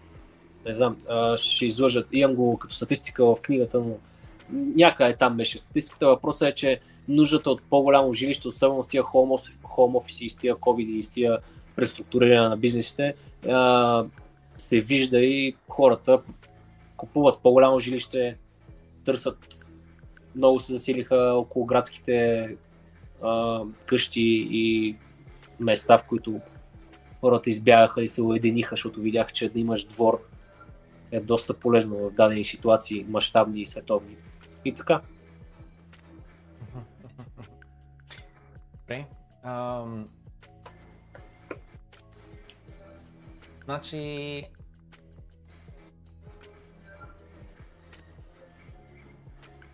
Има някакви въпроси. коментари.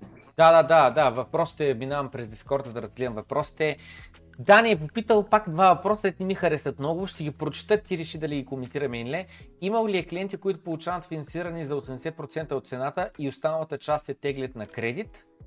Uh, и вторият му въпрос е, а обзавеждането и ремонтните дейности след АК 16 с лично финансиране или с кредит, кое вижда, че е повече, ако изобщо има данни? То малко и такива въпроси му строят. Да, има клиенти, които купуват с потребителски кредит и ипотечен и всичко им е кредит, казах го вече, около 100-110% финансиране правят даже. И а, аз не препоръчвам такава покупка в моментния пазар, освен ако не си IT с 10 000 заплата и знаеш, че имаш договор за 7 години напред. А, а, а другия въпрос беше, не знам къв, а, нещо не го сванах много. А, да. Не, не, той между другото зададе по друг начин въпроса. Има ли клиенти, които участват с 80% финансиране, с други думи кеш от цената и останалата част теглят кредит, с други думи само 20% кредит? Ага, Къде? Има, бе, защото има Да, всякакви сделки. това въпросът е втори има всякакви сделки, а, различни концепции, различни конфигурации. А, мисля, з- идва клиента и първото нещо, което го питаме е колко самоучастие имаш, как ще финансираш покупката и така нататък. И вече според това решаваме как ще а, на, направим технологията на сделката. А, има хора, които имат парите да купат кеш, но го купуват с кредит умишлено, защото да са ликвидни. А, има хора, които ги е страх, имат а, 100 000 евро, ние им казваме, че не могат да купат нищо за 100 000 евро и трябва просто да изтеглят още 20-30 000 евро и те ги е страх и даже не искат да изтеглят, въпреки че имат 80% самоучастие и не искат да теглят. Има различни хора, има хора, които искат да съберат парите, защото така им е казал баща й и са израснали в семейство, в което са много консервативни Да. и са им казали никога кредит. Да. Това е най-гадното нещо. Ще умреш, ако изтеглиш кредит. И той а, целият живот живее с мисълта, че кредит е нещо потрясаващо и ужасно и купува имотите само с, кешови средства, събира, събира бачка, бачка, събира бачка 15 години. Той а, не може да догони инфлацията с това събиране, защото накрая, да. все не му стигат, обаче накрая нещо купува и после пак така и той в началото, За- в началото на вакса сравнително бързо, защото от нулата плюс 500 лева ти се изстрелваш нагоре. Обаче в Да. момента, в който си примерно 50 хиляди до 60 хиляди спестявания, той изведнъж инфлацията, е, е, с други думи, цената не може да расте по-бързо, а, Да. та- нали, защото и 5% да расте на година, 5% от 50 хиляди са 2500. Съответно, ами ти трябва нови 2500 да спестиш само за да, да догониш и след което допълнително спестяваш. И колко Да, по-голяма сумата става, толкова по-си прецакан. Абсолютно. И а, всъщност а, има много хора, които цял живот събират пари, за да купат кеш и се не им достига. И това е абсолютно маумно. Ама абсолютно маумно, защото ти примерно имаш 50% от имота, купи го бе, брат. Нищо няма да стане, разбираш, и дори и да утре да се стрине пазар или ти да, да те сгонат за винаги от фирмата и никога повече не си намериш работа, ще продадеш имота с 15% надолу днес, веднага, в, на секундата и ще изгубиш 15%. А даже да не казвам, това е най-лошия развой, нали? Купил съм го днес с 50% на участие. В най-лошия случай е днес, за да го продавам спешно, веднага, за да не се нагълтам с кредита и да не ме иземат имота и да не плащам наказателни лихви и още 200 неща. Още днес ще ти намеря клиент с 15% надолу. Даже мога да ти го купа. Няма никакви проблеми.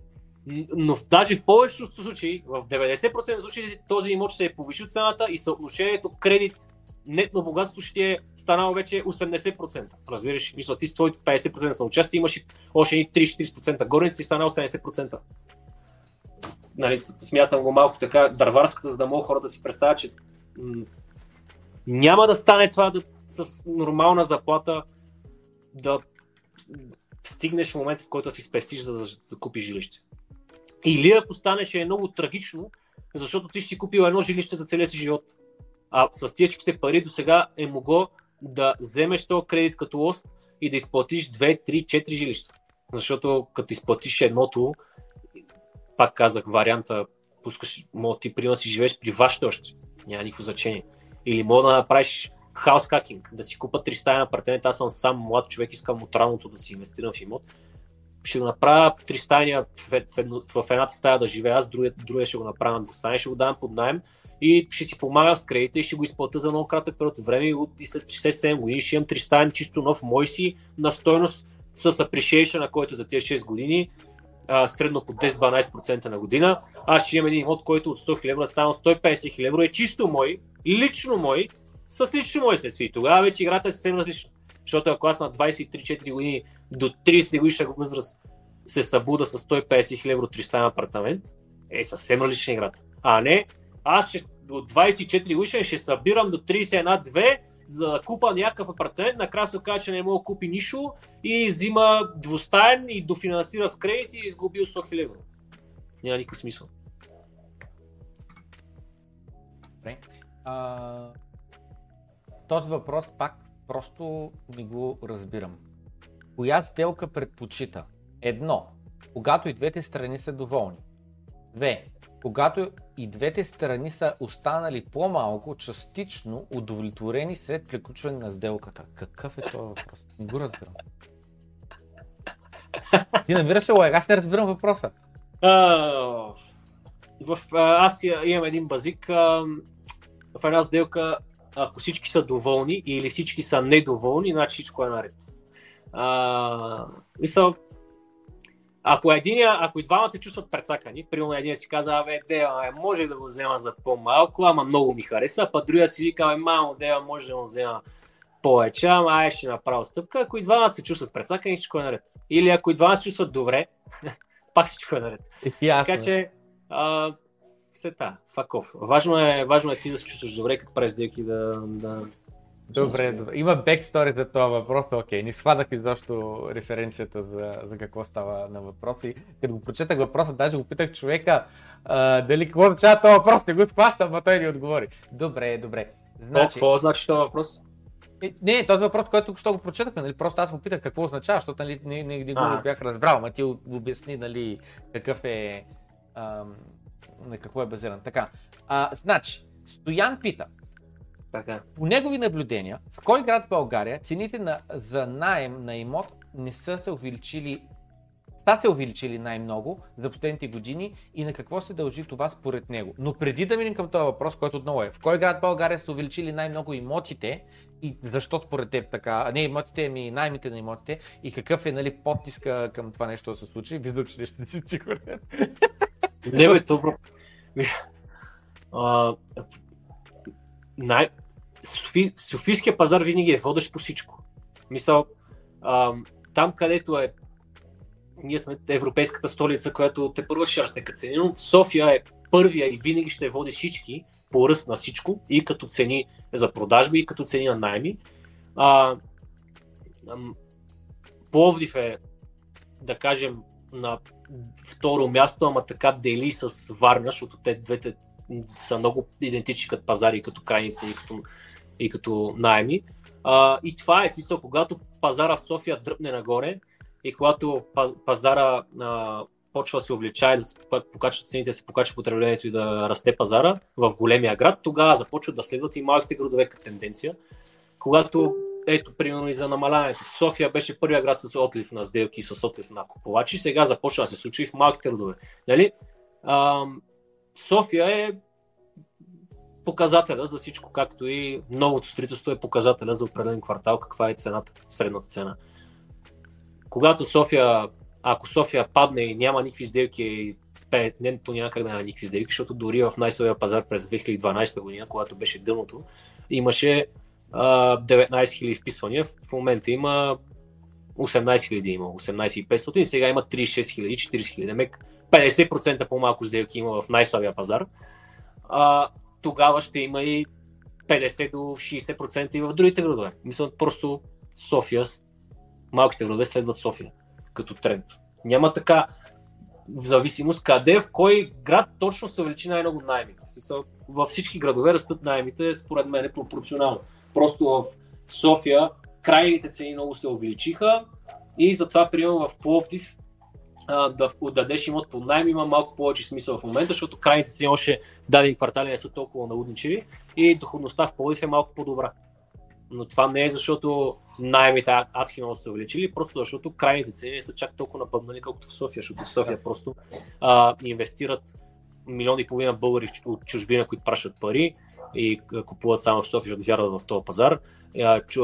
Чужди инвеститори инвестират, българското население инвестира, най- хората с най-много покупателна способност са там, най-много вътрешна миграция има, най-много хора влизат в София да живеят и да работят, има по 30 000 човека нови на година, даже и повече сигурно. И затова всъщност София растат най-много цените, защото има най-много движение, най-много бизнес, най-много пари най-много вътрешна миграция. Да.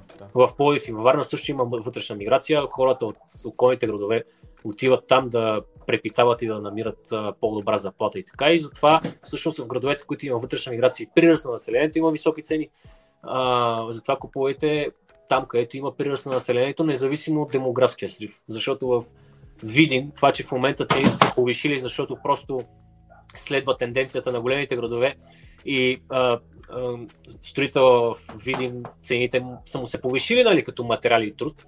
И той дига и той цените, но в Видин по принцип да, има някакъв тренд, има някакво раздвижване на пазара, но то не е много осмислено като в София. Има много фактори, които в момента, в който дойде криза, да видим, ще спре така кранчето, че няма потече доста дълго време. А в София пазара ще продължи да съществува, дори на по-бавни обороти. А в Видин ще спре, ама така ще спре, че ще е голема мъка. Защото едно е да паднеш от 40 000 сделки на 18 000 сделки, друго е да паднеш от 3000 сделки на 800 сделки или на 600 сделки. Нали? А, в чата в uh, YouTube в момента в стрима на Жило, Светомир пита Памка, питай го дали си е купил вече малко биткоин, uh, ей тъй като да има. Аз а, биткоина го чакам да падне още. Ако не падне, няма си купувам. А, по-рано бях купил Ethereum на времето и даже с Ethereum си купих кола. А, без да знам, без да искам, просто е така, някакви хора виках купува Ethereum, аз ходех в някаква, някакъв, някакво change бюро продаваше. Директно ми, аз ги давах парите кеш, то ми ги превеждаше по Binance. Нищо не разбирам от тези неща, а, не съм ги следил, не мисля и, че може някой да предвиди точно какво ще случи, колкото и да е голям специалист, нали, не се обиже. А, а, въпросът е, че нали, тия неща след време ще стане 100 000 долара, 200 000 долара, възможно е. Няма да ме е яд.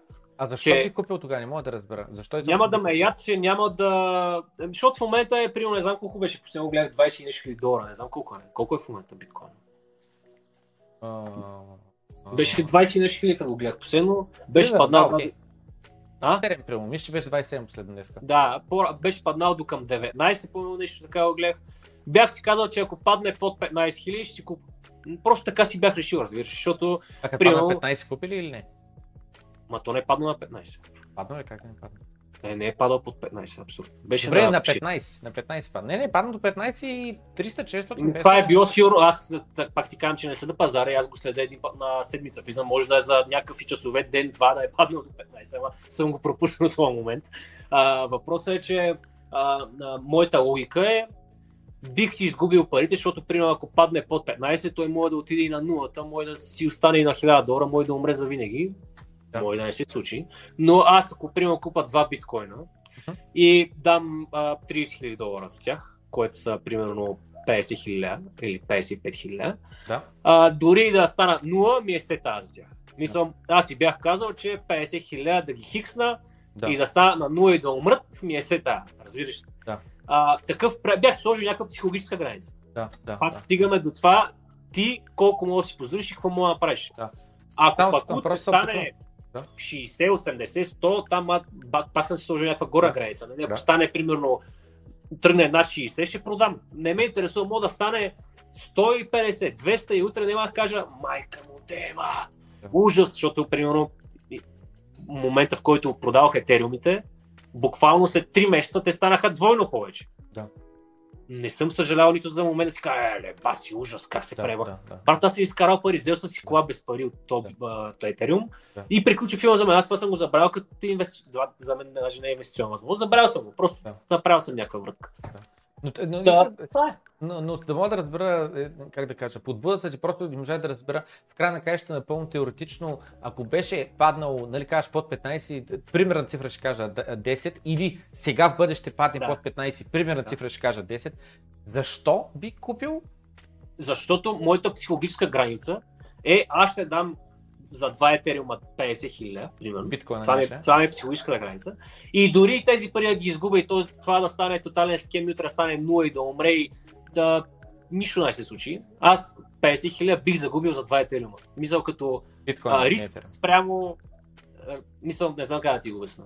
Да. Бих куп, защото някъде в моята глава има някаква спекулантска нишка, която си казва, възможно е това да скочи пак до едикви си там 60, 70, 80, да си възвърне някакви висини. И да. просто риска спрямо ретърна, който евентуално мога да получа, е такъв, че си казвам, еми опитах. Това е като в някакъв, примерно, имот, в който съм влезал, а, а, не съм си пресметнал добре нещата и съм изгубил 25 000 евро и съм го продал на загуба. Нали? Мога да си го позволя, не съм, направил съм тъпа инвестиция, не съм си пресметнал нещата, научил съм си урока, повече няма го правя с такива имоти, платих си висшето образование с 25 000 евро и продължавам напред. Тоест, аз за биткоина спрямо бъдещето някога нещо, някога порасне и изведнъж ми до някакви пари от небето, аз тия биткоини, къде ги купа, нито ще ги следа, нито няма нищо да стане. Просто ще кажа на някой приятел, който разбира това, ми каже, като стане над 60 хиляди долара ми звънне, както стана миналия път си термин. Нито ще ги съдя, нито ще ги гледам, нито ще знам. Може след 5 години ми звънне. Семията. Та, А- това ми е. А защо, а защо точно а, биткоин или етер, ти малко ги смесваш двете неща, но биткоин защо има по-скъп отколкото етера, та защо точно това, а не примерно акции на Tesla или акции на Амазон? И- Имаш ли някакви, каквото и да било портфолио в на Да, акции? имам обяснение. А, акциите, за мен лично, примерно ако ще е индекса S&P 500, примерно, Или Нали. конкретна акция на конкретна технологична Или компания? кон- конкретна акция е малко по, за мен е още по-трудно като много пасивен инвеститор, защото това аз не го разбирам, а, не ми харесва го следа и ако а, заложа само на една компания е маумно, според мен. Нали? Няма никаква диверсификация и не го виждам. По-добре е да, ако ще залагам, или трябва да питам някой Костан да ми заложи в 15, 20, 30, 50 компании и да ги разпределя пропорционално, Да. или да заложа някакъв индекс S&P 500, примерно. Да, да. И а, така, за мен е акцията, за да има смисъл в нея, трябва да я правиш по типа на тея, ще я кажа заложените къщи човек, а, ам, за, застрахователните компании. Нали, да, да си влагаш парите редовно на 3 месеца, на, там на, на порции, да си вкараш една сума, след това посява да си дотираш и да си вкараш и суми посява и дългосрочно това е един, за мен е поне от това, което съм чел от Уорън Бъфет и така нататък, едни 15 години трябва да си инвестираш в акции дългосрочно. Това е една дългосрочна игра, един, е, един маратон, в който да си отделиш и пари, да си влагаш и да си инвестираш там. Аз така си го представям, може да бъркам. Тоест не е нещо, което днес ще вкарам, утре ще изригне и аз ще изкарам от тази компания 100 000 долара, защото тя изригна. Това да го напипаш е някакъв, някаква тотална случайност и някакъв пълен късмет според мен. Или трябва да, си, трябва да имаш някаква ебати информация и он мъж да ти е звъннала, ти каже, тази компания сега се създавам и ще стане брутална.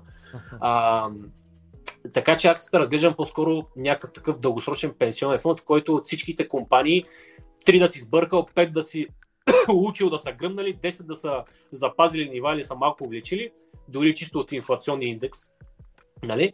Ти след 15 години ще запази парите, ще ги увеличил с сложната лихва, която добавяш постоянно едни пари и увеличаваш парите, които си вложил. Нали? Като го олихвиш сложно, след 15 години ще кажеш, ето, имам тук ни 340-500 хиляди долара, или станали са толкова.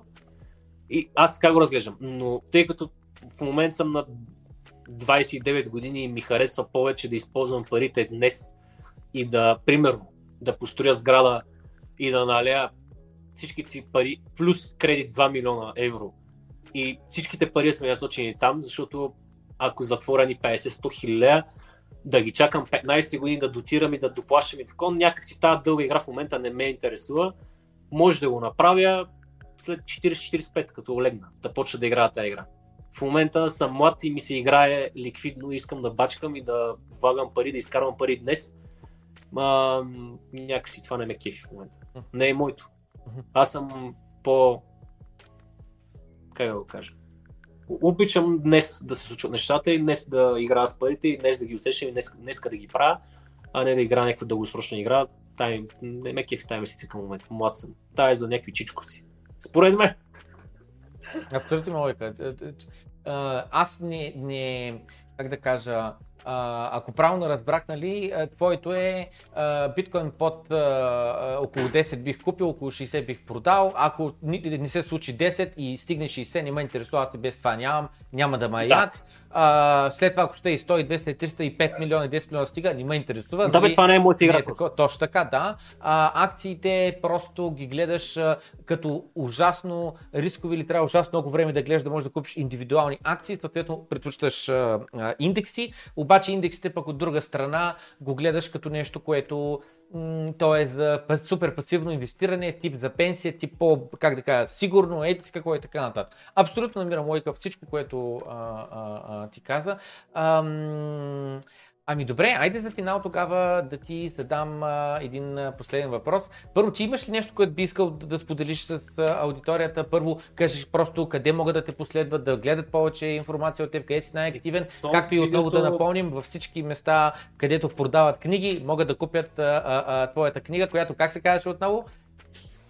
Забогатява с 8330 лена на час. Много интересна някъде... цифра си избрал, между другото. 8000. Ами тя е, има смисъл, тя не е просто хвърлена, вътре обяснява в книгата как така по 8330 лена на час. Просто за мен винаги е бил важно един човек да получава а, а, максимум а, надник. Тоест да, да влага м- малко усилия и да изкарва много пари, защото надника в България примерно е средно 150 лея. А, от а, инвестициите в имоти, от начина по който аз съм обяснил в книгата, е възможно в даден момент да изкарваш описания, описаните пари на час, без да, да влагаш кой знае колко. Аз в едни сделки средно влагам, то идва тази цифра, че а, средно около между 6 и 8 часа влагам в една сделка, в фиксен флип, примерно. Толкова ми е ангажираността, за да... Ето сега, днеска съм отишъл на един оглед, 50 минути, взел съм решение, че го купа, оттам там брокерите ми, асистентската ми и другите неща, там всички хора, които съм изградил кредит структура, ми движат нещата, договарят му предават депозити, пишат предварителни договори, аз отивам подписани предварителен договор, 30 минути, след това звънкам на бригадата, казвам това и това трябва да се случи, тя ние вече с нея сме работили много време. И тя знае какви са ми изискванията, отива бачка, отивам на финала да видя какво са свършили, един час оглед, говорене, ако има нещо да се дооправи и обжето за една сделка, така съм изградил нещата днес, че не повече от 6-8 часа влагам и изкарвам минимум 20-25 хиляди евро от една препродажба. И затова идва тази цифра 8333 лева на час, защото а, за 8 часа вложени толкова изкарвам.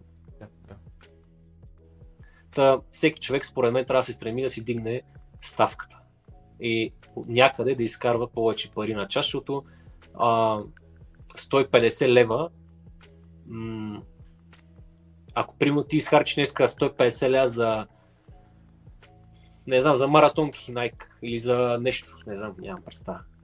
Ти не харчиш само 150 лева като пари, а харчиш един час от твоя живота, ако това ти е ставката. Обаче аз ако, ако изхарча 150 лева и, и моята ставка е 8333 лева на час, да ме аз съм изхарчил някакви секунди и минути от живота си. Не е проблем да си купа маратонки, разбираш ли? Добре, тръгна да питаш нещо, обаче да прекъснах с въпроса за 80 хиляди лева. Дали някъде нещо, тръгна да питаш нещо, не мога, не се Някъде нещо, не, не, няма представа. Като питах... А, а, дали на YouTube, нали ще пише, че се казвам Димитър Калайджиев? Да, бе, разбира се. Еми, значи, просто а, напишат Димитър Калайджиев в Google, аз имам а, така достатъчно. Ще излезе всичко, а, цял, цялата ми родова семка, плюс моментната ми родова семка, плюс всичко, плюс кучето, а, всичко излиза в Instagram, в Facebook, на всяка има ме намерят, така че Супер, е, добре. В момента 150 човека гледат на живо, в последствие хиляди хора ще гледат а, записа. Хиляди! Сте сигурно. Ще ме направиш известен. Е, ти си известен вече.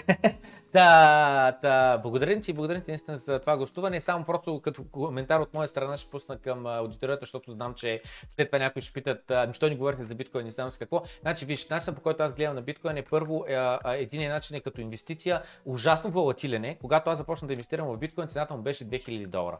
За 8 месеца или по-малко, даже 6 месеца, той от 2000 стана на 20 000. Значи това е 10x за, за отрицателно време. След което обаче се срина до 3000 следващата една година, от 20 000 до 3 000. След което буквално за под 6 месеца от 3000 се качи обратно на 14. От 14 корона краша пада на 3800, от 3800 година и половина по-късно вече беше на 60 000. От 60 000 стоя, въртя се там около една година и след което за една година падна от 60 000 до 15 000. За един месец нещо се вдигна до 30 000, сега сме там горе-долу. Какво ще стане бъдещето? Не знам. Но начинът по който аз гледам нали, на биткоин е, че а, неговата волатилност а, е а, проблем за хората, на които им трябва ликвидност, им трябва пари всеки ден. Всеки божи ден те искат да имат достъп до техните пари. Тъй като аз нямам такава нужда, тъй като аз имам нали, доход, живея си, не, не, как да кажа, не съм от хората, които задължително трябва да карат някаква супер скъпа кола, да ходят на скъпи екскурзии или каквото е било. Не ме разбира погрешно. Реално харча не е малко пари, пътувам много, а, водя окей okay живот и така нататък, но а, въпреки това все още до ден днешен аз вадя повече пари, отколкото харча. И съответно всеки един месец, абсолютно примерно 10-20% аз успявам да заделям и да слагам в биткоин. И, и, и това го правя следната идея, защото като си почнал преди вече нали, 6 години, съм започнал 2017 година, а, абсолютно примерно аз за цялото време съм инвестирал абсолютно примерно 100 000 евро. Тия 100 000 евро в момента са половин милион. примерни цифри. И сме половин милион, когато цената е крашнала, цената е паднала нали, до 15 000 до 30 000. Начинът по който аз гледам и следващия халвинг идва 2024 година. Предният халвинг беше 2020, 2021 беше върха. По-предният халвинг беше 2016, върха беше 2017. Това, което аз очаквам, моите лични очаквания, които са чиста спекулация, нямам кристална топка по-рано, както ти каза, и аз съм напълно съгласен, че никой не може да предвиди точно какво ще стане в кола, а, с цената нито за час, нито за ден, нито за седмица, нито за година, камо ли за десетилетия напред. Но това, което аз очаквам е а, следващия халвинг, което означава намалена добива на биткоин, отново да потикне цената нагоре и отново да направи а, нов връх. Тъй като първият му връх 2013 година е 1000 долара, той преди това има други по-малки върхове, но от 2013, ако а, историята, 1000 долара, следващия връх е 20 000, следващия връх е 60 000, следващия връх, нали, дори и да бъде а, само 100 000, нали, все пак да мине предния връх, това, което ще стане, е, че от едно портфолио, където аз съм инвестирал 100 000, в момента примерно е половин милион, то ще стане на още 3x, други думи ще стане още милион и половина. Начинът по който аз го гледам, аз искам много да притежавам имоти и да инвестирам в имоти и а, а, Airbnb значи, и така нататък. Направиш ще ги извадиш и ми звъннеш но, но, момент, но, бих се възползвал от контакта с теб и бих, но не до цифрата милиони и половина, не. Аз начинът по който гледам, не гледам милиони и половина, ами това, което гледаме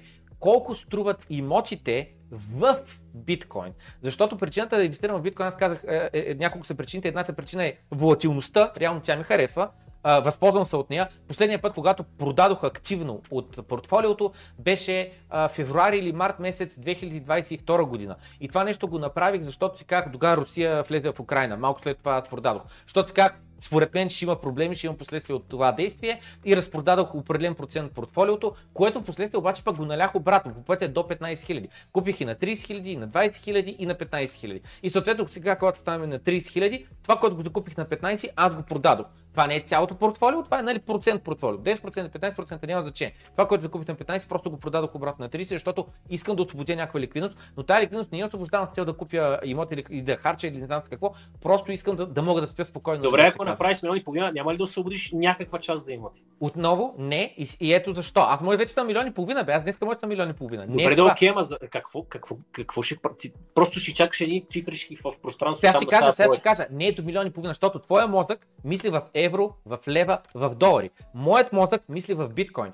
Начинът по който аз го гледаме не ме интересува имота в София, в Варна, в Пловдив, в Флорида, в Англия, колко лева, евро, паунда е, а ме интересува колко биткоина е. Защото втората причина, поради която инвестирам в биткоин, първата беше волатилността, гледам се възползвам от нея. Втората е, че аз наистина смятам, че след 10-20 години всеки човек на планетата ще притежава биткоин, включително ти и твоите деца. Аз съм на такова мнение. Дали съм грешка или съм прав, не знам. Ако съм в грешка, може би ще загубя някакви пари. Но ако съм прав, ще мога много да спечеля от това, че прозорливо съм видял, нали, че това, това бъдеще идва. И съответно, а, начинът по който аз гледам е, че в момента, когато започнах да инвестирам на цена от примерно 2000 долара за биткоин, а, тогава имотите в София през 2017 година, абсолютно примерна цифра ще кажа, са били 70 000 евро.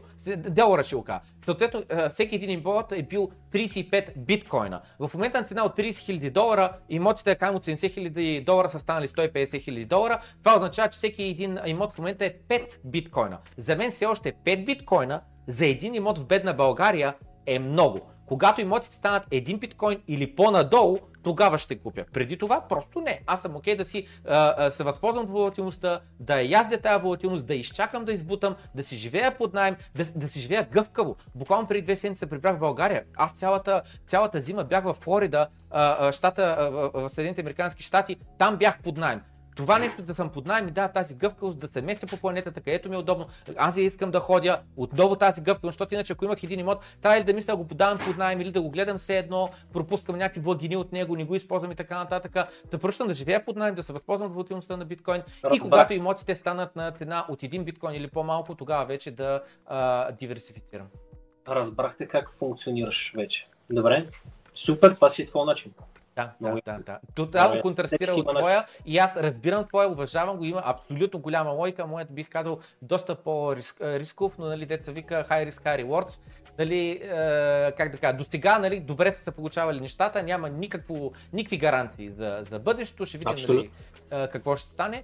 Но... Важното е, че си готов да изгубиш парите. Точно така, точно така. Все още гледам на себе си, ти кажа, че съм 29, аз съм на 34, все още гледам на себе си като те първа ще ми идва, а, как да кажа, а, най-големите доходи, най-големия разцвет във вид на професия и, на, и така нататък. До сега само напред и нагоре съм вървял, аз не виждам това нещо да спре, не виждам сега да ме пика и да тръгва надолу. С други, като съм на 40, очаквам по-голям доход да водя, по-добре да живея и така нататък. Дори да загубя всичко съградено 34, това ще бъде един голям експириенс, опит и житейски, и финансов, всякакъв и така нататък и съм готов а, а, да такова. Нали, човек, който е прил на 50 години, такива риска, каквито аз водя и такъв лайфстайл да се мести постоянно така нататък, не може. И другото нещо, което ти каза, нали, ти каза, детенции имаше така нататък, аз съм толкова гъвка, защото нямам хора, които да зависят от мен, да разчитат на мен, дете, което да го мислиш, ами детска градина, ами среда, ами училище. Нали всички тия фактори се вземат под предвид за, за нещата, които правя. Беше ми приятно, оставям се. Лека вечер ти желая, желая, благодаря ти отново за гостуването. Дано, дано си купиш много имоти с по един биткоин. Ай! Много имоти не ми трябват, един ми трябва, в който да му се радвам, а, а иначе а, определено ще те потърся за твоите услуги и за твоята помощ, когато дойде правилния момент. Ай, чао! Чао, чао!